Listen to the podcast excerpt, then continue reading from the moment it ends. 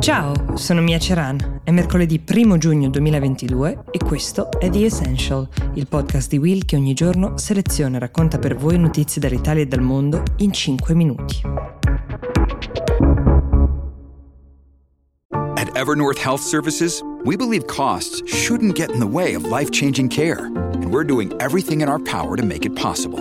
Behavioral health solutions that also keep your projections at their best? It's possible Pharmacy benefits that benefit your bottom line? It's possible.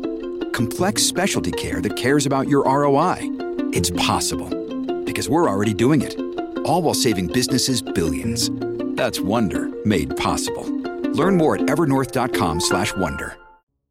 Ogni anno la National Rifle Association, quel gruppo potentissimo che rappresenta l'industria delle armi negli Stati Uniti, anche nota come NRA, tiene una convention. Quest'anno la convention è caduta a pochissimi giorni dal massacro di Uvalde in Texas e si è tenuta nello stesso stato. Molti hanno trovato la vicinanza geografica e temporale dei due eventi disturbante. Lo stesso deve aver pensato quel collettivo di comici americani che si chiamano The Good Liars, i bugiardi buoni, che hanno deciso di mandare un loro membro, un loro esponente, Jason Selvig, alla convention dell'NRA con l'obiettivo di trollare, come si dice oggi, no? di prendere in giro l'uomo che guida l'NRA dal 1991. Si chiama Wayne Lapierre. In un momento aperto agli interventi del pubblico, in questa sala conferenza enorme, mentre sul palco c'erano schierati tutti i grandi capi dell'associazione, Jason Solveig, travestito da cittadino comune, magari un po' fan delle armi e per questo in trasferta a questo evento, si è candidato per parlare e davanti ad una platea che sembra non aver capito fino in fondo cosa stesse dicendo, ma soprattutto davanti a Wayne Lapierre, che invece ad un certo punto sembrava aver capito e come, ha iniziato il suo discorso. Sono stanco dei media e di coloro che dicono ad ogni sparatoria che Wayne Lapierre non faccia abbastanza per fermare questi massacri, ha detto. Sono stanco di sentir dire che quest'uomo potrebbe fare di più per impedire la morte di cittadini e bambini innocenti. Wayne Lapierre ha fatto tanto, ha mandato i propri thoughts and prayers, i propri pensieri e le proprie preghiere a tutte le vittime. Avete capito? I propri pensieri e le proprie preghiere.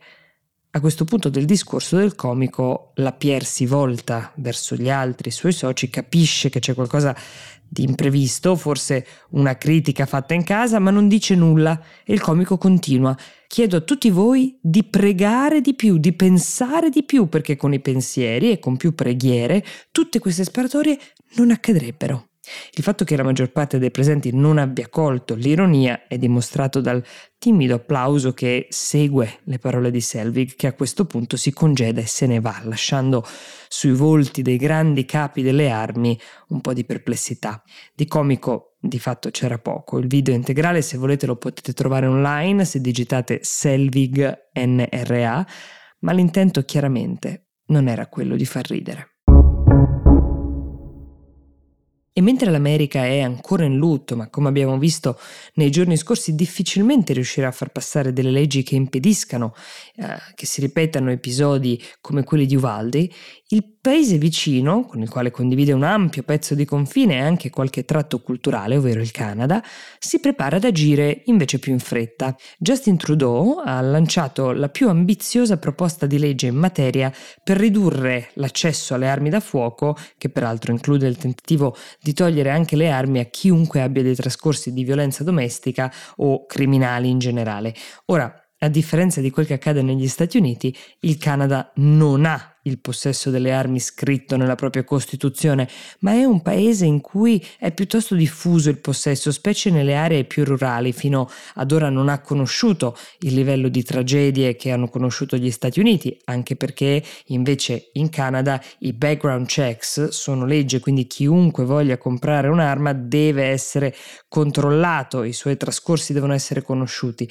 Le armi in Canada devono essere tenute sotto chiave e scariche sempre Inoltre, nell'aprile del 2020, però, un evento traumatico c'è stato nel paese. Un uomo che si era travestito da poliziotto ha ucciso 22 persone in una sparatoria in Nuova Scozia e questo è stato l'evento più traumatico appunto in questo genere e nel quale è morto anche il maggior numero di persone in Canada.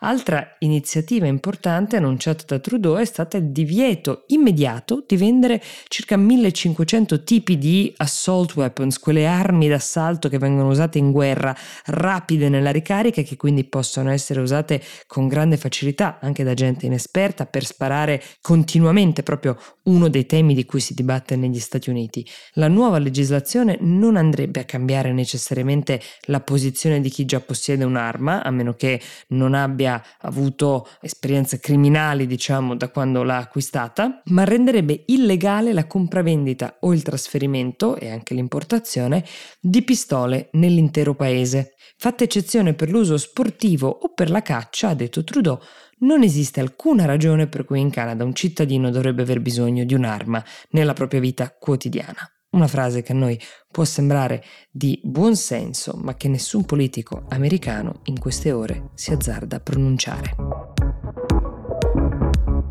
The Essential per oggi si ferma qui, io vi do appuntamento a domani e vi auguro una buona giornata.